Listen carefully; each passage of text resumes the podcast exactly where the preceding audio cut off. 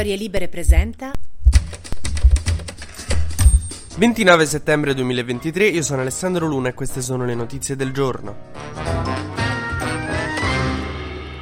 Lo spread è tornato a salire a 200 punti, per chi non ci capisse niente come me, infatti mi ha dovuto dire amico mio, è grave. Lo spread, ricordiamo, è la differenza tra il debito pubblico italiano e quello tedesco, quindi quando lo spread è a 200 vuol dire che i mercati si sono imbizzarriti. Che è successo? Che sta Nadef di Meloni ha fatto spaventare molto i mercati perché abbiamo detto che faremo più debito, quindi lo spread è salito a 200, che non è mai un buon segno. Immaginate come se ci avete la verifica di matematica e sbagliate talmente tanto gli esercizi che vostra nonna a casa si sente male male. Praticamente è quello che è successo. Ora, in questo fatto, ora, in questa cosa di far arrivare lo spread a 200, farlo alzare tantissimo, molti ci vedono eh, l'inesperienza o la sbadataggine del governo Meloni. Io in realtà ci ho visto un, bellissimo omaggio a Berlusconi e a Napolitano, la coppia recentemente scomparsa. Far sparare lo spread a 200, cioè, è un bel tributo anche commovente. Molto bello, anche toccante, mi sono risentito bambino. Per noi nati a fine anni 90, lo spread che è fuori controllo è tipo per i miei genitori le brigate rosse, capito? Quella roba che senti di che spaventa, ma ancora sei piccolo per capire bene. Comunque, in realtà poi la, la, mia opinione vale poco, quella del Financial Times, un filo di più sulle questioni economiche e il Financial Times dice che i mercati non hanno apprezzato eh, il fatto che abbiamo scritto nella NADEF, nella nota di aggiornamento al DEF, il fatto che faremo più spesa, faremo più debito di 14 miliardi. Il Ministero del Tesoro italiano però ha un'altra spiegazione, dice sì, sembra che si sono imbizzarriti i mercati, in realtà il segnale l'Italia è un altro, dicono loro. Ratificate la riforma del MES. Mo, io voglio tanto sperare che ci abbiate ragione. Mi sembra un salto logico, un filo. È come se bussa alla porta tua di notte un tuo amico con il sottobraccio il piumone e il cuscino e dice un casino, mia moglie mi ha trovato a letto con un'altra, mi ha cacciato di casa, ma mentre mi tirava i piatti e mi dava del maiale del disgraziato, io ho capito che in realtà lei voleva dirmi un'altra cosa.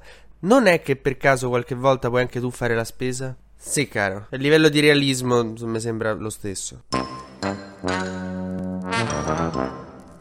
Nel frattempo, ieri è stata una giornata molto importante per Meloni perché ha dato sfogo a una sua iniziativa che voleva fare da tempo, che è il trimestre anti-inflazione o il carrello salva spesa. Praticamente, visto che ci sta il problema dell'inflazione, che tutto costa di più, lei ha fatto un accordo con una serie di supermercati, 32 associazioni, con cui faranno una sorta di calmiere su alcuni prodotti. Per cui fino a dicembre troveremo sugli scaffali dei supermercati o dei negozi una certa serie di materiali o di cose tipo zucchero zucchero, uova, riso, latte, pasta, ma anche saponi, bagnoschiume e pannolini a prezzi scontati con delle promozioni, quindi costeranno di meno per superare l'inflazione, no? Beni di prima necessità. I supermercati con cui ha fatto questa promozione sono Coop, Pam, Lidl, Tigre, Famiglia, Deco, Carrefour, Despar, Conad e anche Esselunga, che speriamo metta uno sconto sulle pesche perché io non so se l'avete visto tutto il, il lungometraggio di quella pubblicità, ma quando la bambina poi gli dà la pesca, il padre la guarda, la butta per terra, guarda verso verso la madre e dice una pesca sola, io con te ci torno, ma almeno per 10 pesche. Quindi speriamo che insomma rendano più accessibili le pesche per riunire quante più famiglie possibili. Ma anche voi tornereste con l'ex moglie per una pesca, almeno sì, no, al 20. 20 sì.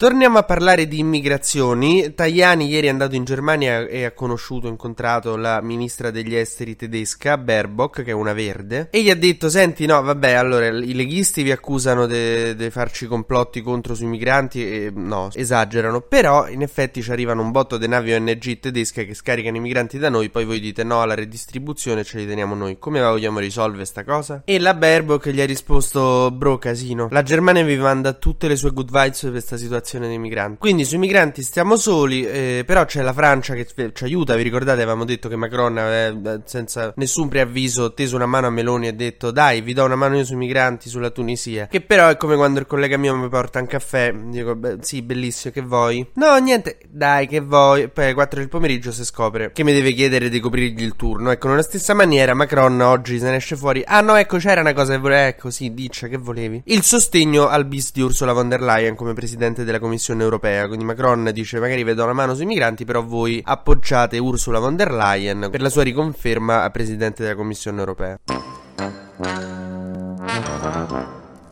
Ma facciamo un breve consueto giro sugli esteri. In America una corte d'appello ha rifiutato il, la richiesta di Trump di rinviare il suo processo, che voleva farlo più avanti, invece la corte ha detto no, se deve fare mo. E potrebbe insomma già iniziare lunedì. Vedi, eh, se tu avessi imparato qualcosa da Berlusconi, a parte scoparsi di tutto e di più, sapresti che quando vuoi rinviare un processo ti fai ricoverare, solo che devi avere un amico medico italiano che ti ricovera e manda i certificati.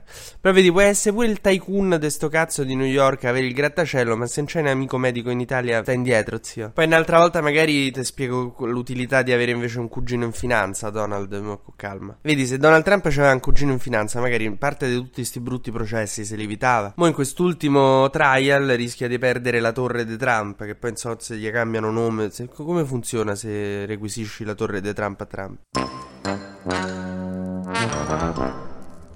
TG Luna torna la prossima settimana, sempre dal lunedì al venerdì e sempre tra le 12 e le 13.